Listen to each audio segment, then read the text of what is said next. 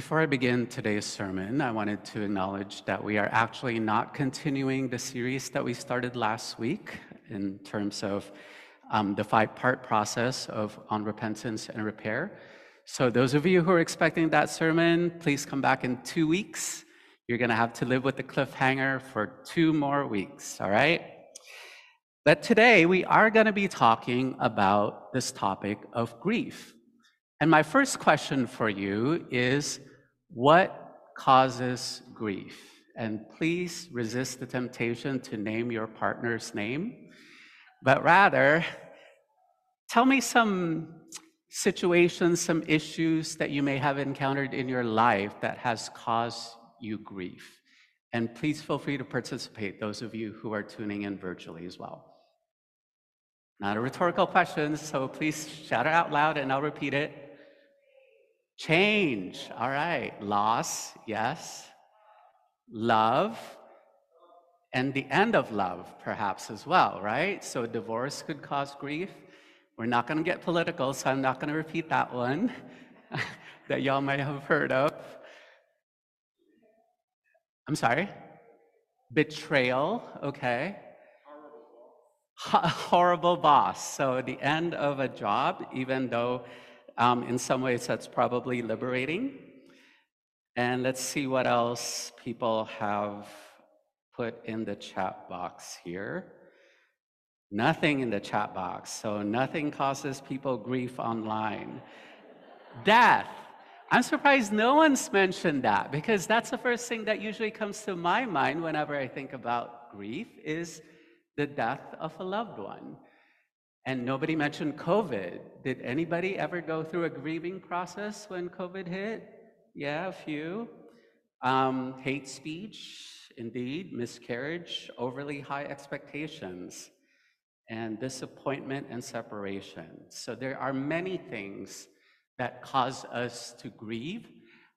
And the one I want to focus on today, as someone already mentioned, is the sense of loss, because any transition can actually cause grief.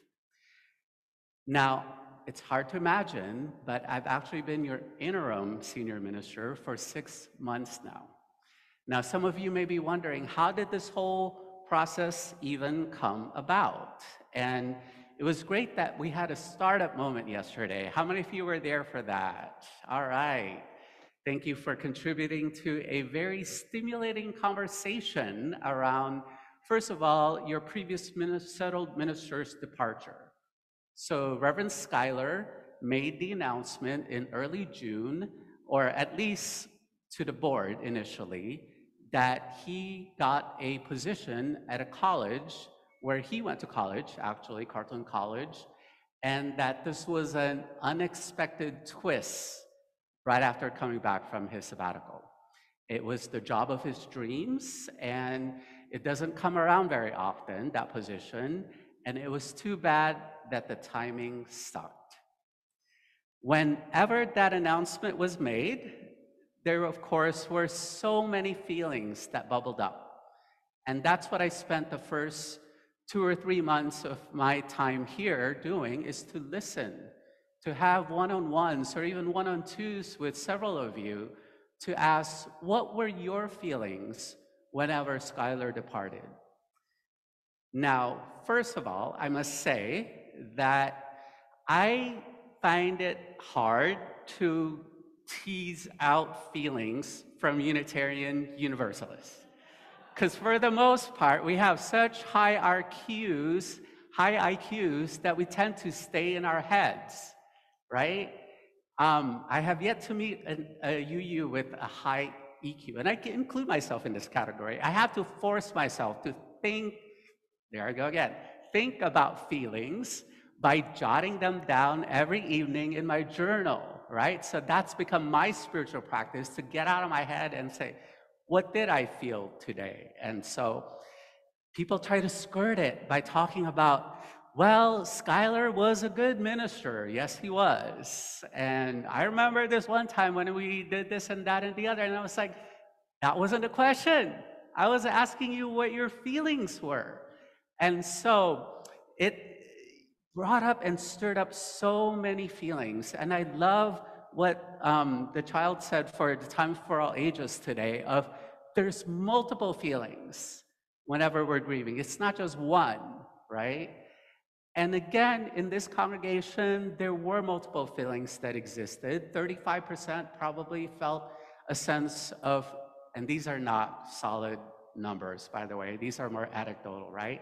So about 35% felt anger and resentment and a sense of betrayal because they felt like wasn't it clear in his contract that he was supposed to service another year before um, after he comes back from sabbatical before handing in his resignation and indeed and indeed this might have triggered past memories as well of previous ministers who have also resigned after coming back from sabbatical.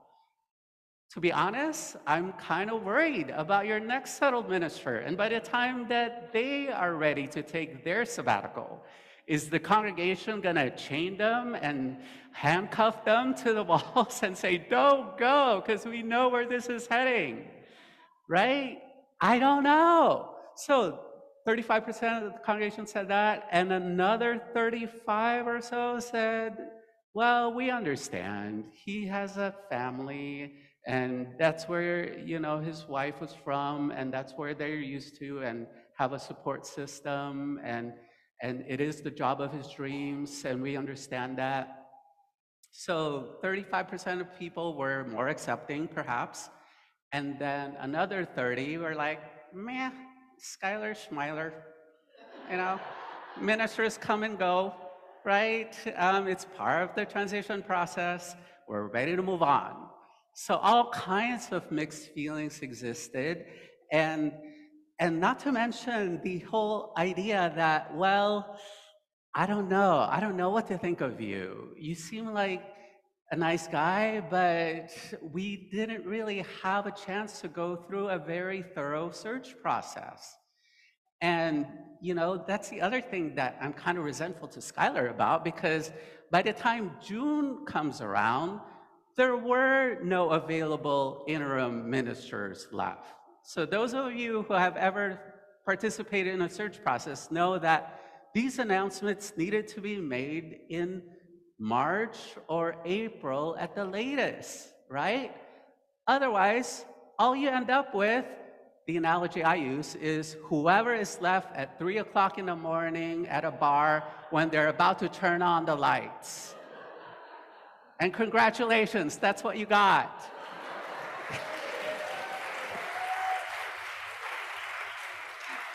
To be honest, I wasn't even at the damn bar. I was actually busy at home enjoying my job not even thinking about this position until I talked to Schuyler and he said, Oh, I kind of feel bad. I don't want to leave them in a lurch. And again, not only you, you weren't the only ones going through complicated feelings. I could imagine that he was as well, trying to balance his future with a healthy and good leave taking, leaving you hopefully in good hands. So those were all the situations that came into play, and it could have easily turned into a doo-doo show. Although that doesn't necessarily have the same alliteration that makes it sound good. But I think you know which word I'm talking about, right? It could have turned into a disaster, but were it not for the fact that you had a very competent board who acted immediately and who interviewed me the first night, the opening worship of General Assembly in Pittsburgh, Pennsylvania, I had to come back to my room for that one hour interview and was offered a job the next day. And thanks to your competent staff that did all the research into all the contracts and all of that. Kudos to every single one of you for pulling yourselves together and make and somehow, somewhere, the stars align. If you were to ask me this time last year if I would be standing in front of you, I would have said, You are delusional.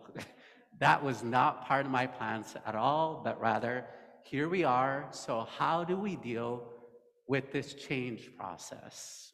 And again, yesterday, Reverend Sunshine went through the roller coaster of change and the fact that for Schuyler, for example, since he already knew about what was happening, he might have already been going through that grieving process ahead of you. And then the board went through that grieving process next. And then the congregation came along later on, right?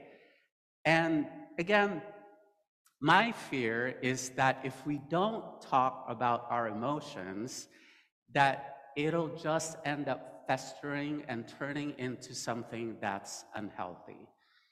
And again, I don't know why we don't talk about emotions more publicly in, in you know, in, in, in other spaces and other conversations. It could be that we're ashamed of our emotions or that somehow we've been taught by society to just suck it up, right? Be strong. I remember um, a, a caller to Dr. Laura don't blame me for listening to her. It was actually my ex, and I was in the car, and I was a captive audience. So that's my confession to you of why I heard, uh, heard this caller calling into Dr. Laura and saying, Dr. Laura, what do I do? I just lost someone, and I, I know I have to be strong. And she stopped that person, that caller right then and said, wait a minute. Someone just died. Your job is not to be strong. This ain't a gym, right? And all of a sudden that hit me. I'm like, yeah, you're absolutely right. That showing our vulnerability is what is courageous. And that's what's strong. And that's what helps us get through these processes that are so complex, right? And um, and again, um, this is the reason why Elizabeth Kubler-Ross, decades ago, wrote about the five stages of grieving. Anybody ever heard of those five stages? Yes, yeah, quite a few of you. So you'll know that the first stage is denial. It's not just a river in Egypt, but rather an emotion that many of us go through whenever we experience a sense of loss. And then there's anger, which was named today, right? And oftentimes anger and oftentimes blame is part of anger that we need a scapegoat. It must be the doctor. We need to sue the doctor for malpractice or something you know? And again it must be the minister for not doing a good enough job or not planning ahead or so on and so forth right? And another part of this grieving process is bargaining is there a way that we could somehow shortchange our grieving process and move on already? Because I don't even know if I want to admit at this point that I am experiencing a sense of loss or why did this person have to go away? So there's this kind of bargaining going back and forth. And then the second D in that is depression or sadness, right? And then finally, the last stage is acceptance. If only it were that easy to go from one stage to another. If only the grieving process was linear.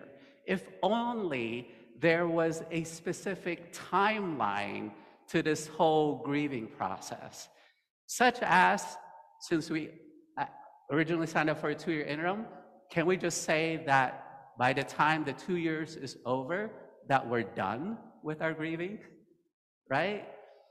No, because as again was pointed out yesterday, these emotions, it's not just a straight roller coaster, but it, it's a spiral and it goes back and around and every which way you want to go is every which way your emotions will go. And so I want to let you know today that all those emotions that one is holding when one is going through the grieving process is absolutely normal. And I also want you to know that it's particularly difficult in a congregational setting because there are many different types of grief. One of them is the sense of ambiguous loss. Because in some ways, it's much easier to lose someone you love to death because you could no longer see them, you could no longer talk to them, unless you hire a medium or a psychic, you can no longer be in touch with them. And there's a sense that, yeah, we know what happened, and yes, now they're gone. But with ministers, it's a different story because Schuyler is still alive, right? And, and as part of our code of ethics, as part of the UU Ministers Association's code of conduct, there's a guideline that tells us to be separated from the congregation and not keep in contact and allow room and space for the new minister to also fall in love with you. And so there's those complications around ambiguous loss of not quite knowing, not quite having a bow tied around it, not quite having a sense of closure around a previous relationship. Another complicating factor is, uh, or another type of grief is complex grief. In that, again, what has bubbled up yesterday is that this congregation has had ministers that have had difficult ministries and difficult endings in this congregation that we are just now beginning to unpack and uncover and talk about in a public way without, of course, hopefully re traumatizing those who went through that difficult experience. So, grief, all grief, I think, are complex, but some are more complex than others. And there's also this thing called compounded grief.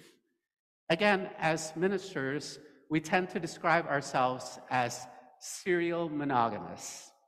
We go from one congregation to the next, and yet we know that when we're with you, we're 100% with you, and we try to do our best to love you as much as we can, knowing that the next level of grief is coming, which is anticipatory grief. That's the sense of knowing that there's a timeline here and like again, I said, I'm pre fired. And I must tell you, this is one of the most difficult aspects of being an interim minister, is that just within the few months that I have been here, I have begun to fall in love with you, right? And it's gonna be hard for me to leave by that time. And so there's this whole idea in Buddhism that the more attached you are, the greater your suffering will be. And so, is that a good excuse then to say, well, I just won't be attached? I'll be a commitment phobe and, you know, not even get into any relationship where I could risk falling in love with anybody so that I won't get hurt at the end, right? Because we all know how it's going to end for all of us. All of us are going to die. So at some point, there's anticipatory grief present in all our relationships. But yet, somehow, I don't think that's what the Buddha meant when he talked about attachment leading to suffering. And that in this lifetime, like Mary Oliver said, we are asked to love what is mortal and to hold it so close to us. Anyway, I'll read the poem because I know that some of you know about that great poem. Um, but I'll save that for the end. And so I want to encourage us, again, to take a look at, um, you know, our grieving process. And so, number one, a healthy grieving process would be able to name the emotions. So any of the five emotions that Elizabeth, Elizabeth Kubler-Ross mentioned, or Brene Brown in her book Atlas of the Heart came up with 87 emotions, right? Which obviously I won't have time to talk about today. Um, not to mention the fact that I haven't quite memorized all 87 of those emotions. And number two, to while we are still living, to love as much as we can and to be present with one another as much as we can, which leads me to number three, of what to do whenever we're experiencing this grieving process. Because again, there's this really imminent grieving process that we're going to be dealing with with Reverend Mark's departure by the end of the month, right? So, this is all very practical stuff for us to engage with at this very moment. The last one is to care for one another. And I love what Deb Roth said during um, sorry for calling you out, Deb, but um, during yesterday's startup of ministers come and go. And yes, it's okay to fall in love with your minister. And yes, we absolutely need a spiritual leader. But at the end of the day, you all are going to have to live with each other. So, how do you hold space for one another's grief and care for one another and be a container to be able to name those emotions whenever grieving happens? So, all three of those, I think, are helpful in order to have a grieving process. Otherwise, if we just hold it in, if uh, you know, grief could turn into resentment, it could turn into misdirected anger, it could turn into a place of stuckness where we're stuck in a level of depression, and it could turn into something that resides in our bodies for a very long time. Again, another book I highly recommend is The Body Keeps the Score by Bessel van der Kolk, which talks about the fact that trauma lives in our bodies. So we don't want that, right? We want to engage in a healthy process where we could release things. All right, I'm going to stop yapping. And as I promised, I'm going to read you a poem by Saint Mary Oliver. And this is one of my favorites. It's called In Blackwater Woods. Look, the trees are turning their own bodies into pillars of light, giving off the rich fragrance of cinnamon and fulfillment. The long tapers of cattails are bursting and floating away over the blue shoulders of the ponds. And every pond, no matter what its name is, is nameless now. Every year, Everything I have ever learned in my lifetime leads back to this. The fires and the black river of loss, whose other side is salvation, whose meaning none of us will ever know. To live in this world, we must be able to do three things to love what is mortal, to hold it against your bones, knowing your own life depends on it and when the time comes to let it go, to let it go. Maybe so. Hi, and welcome to Getting the Message, where we dive a little bit deeper into the service themes today.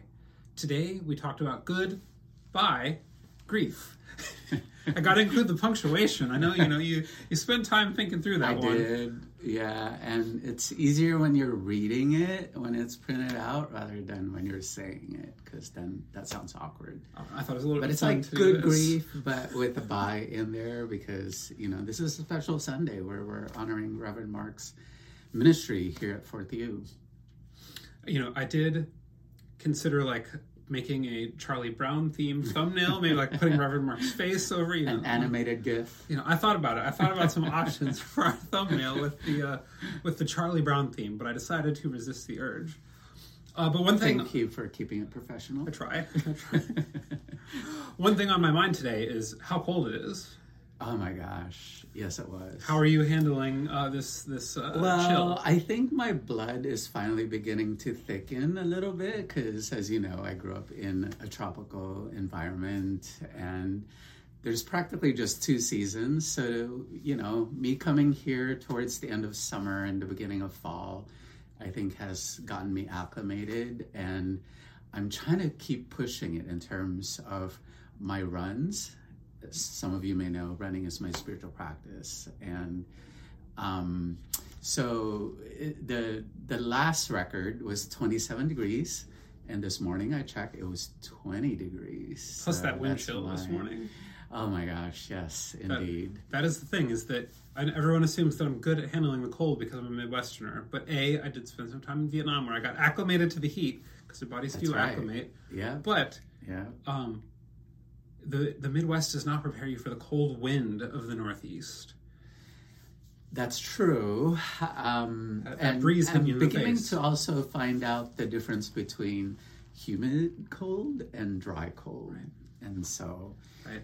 um, still getting Just used like to heat, different there's all sorts of different varieties. Right, right, and it's it's a grieving process. Speaking of grief, right? Uh, this whole time of um, winter and um, you know the leaves are gone and the trees appear to be dead, but Right. really they're just Things have died. dormant. Right. Yeah. Right. Yeah, things have died and there's and, and I'm grieving the fact that I'm now in a different environment. So anytime there's a major transition, like I mentioned during the sermon, Right. um, there's there's grief involved. right? Letting go, I you know I regularly think of those those warm Vietnam days, and I do grieve them a little bit. But I partially bring this up because this morning on my way in, I was listening to a podcast as I usually do on my Sunday morning uh, long commute, and I was thinking it was it was talking about wintering, and then as I was reading over uh, everything to prepare for the service, I was thinking about like what questions could I ask, and it got me thinking about how uh, the, so wintering is this concept that uh, you know during the winter our bodies kind of naturally slow down we need to take some time to rest it's kind of what the season just kind of naturally calls for that we are organic beings just like the rest of the world which is all kind of taking things a little bit easier and slower uh, and letting some things die off and letting things change uh, But unlike bears, we don't hibernate, right? I mean, it would be fun. our, our hibernation break here at Fourth U. um, but you know, so that got me thinking that that grief is also kind of like this wintering process. That when we engage in grief, it can be easy to have this temptation to, you know, the summer activity, the the very active self, your way through grief. To just be like, okay, like I'm, I'm healing, I've healed, I moved on. Grief, goodbye. but grief calls us to to sit and to understand what's going on with ourselves, with our emotions. I mean, do you see like a little bit of connection? You think? I do, and I feel like um, we shortchange ourselves whenever we just bypass this whole process of grieving. Excuse me. And um, there's something to be said about just taking the time and slowing down, like you mentioned. Right. I never heard of that term wintering before, but um, in some ways, um, that's a that's a good season as, to use as an analogy in terms of when we're going through a sense of loss. Right. How do we sit with it for a while? right? I think about uh, a few years back, I had a close friend die, and immediately after, I dove into like, I'm gonna get a flip phone and do digital minimalism. I'm gonna cut my screen time to like hours a day. I'm gonna be super productive at work, and it was very much like this active replacement for grief, but it didn't do anything to like let me sit and feel out those emotions. Yeah, and you know, I guess it's a little bit controversial in um, in certain fields in terms of whether maybe the psychological, the psychology world, um, in terms of whether it's good to distract yourself, for example, whenever you do lose someone, and um, whether that routine will be helpful in terms of bringing you back into um, the new normal, Right. so to speak, right? So I don't know. I, I that's a, that's an interesting point of is is distracting yourself by doing your usual stuff helpful or is it detrimental to the grieving process? right? And you know, uh, as thinking outside of the binary, perhaps it's a both and. That sometimes we need a little bit of both. We need Right. those routines Right. to keep us going. We need um, like inspiration. Part of the reason that I did do the digital minimalism was that it was something I talked about with a friend beforehand, Mhm. uh, and so I was, just felt like it was my time to do it because of this, like in honor of her. Uh, but you know, individual grieving is one thing, but you know, a lot of what we talked about today in the service was communal grieving. Mm, And Right. I think in our society we think of grief as very individual, um, but you know, grieving is is a communal process in complicated change situations, in big moments, in trauma, and just you know, in loss. Like the communities can grieve too. You know, how do you think those two differ? Well, I think back to yesterday's startup where the Reverend Sunshine um, Wolf mentioned that there's this roller coaster of grief, and sometimes as, as the spiritual leaders, as the minister, and as um, the religious professional, we are more in tune with the latest and greatest news. especially if it involves ourselves, right? Um, when we're ready to say goodbye, we kind of know the timing of that. And so we're already starting that roller coaster process, but the rest of the congregation isn't. Right.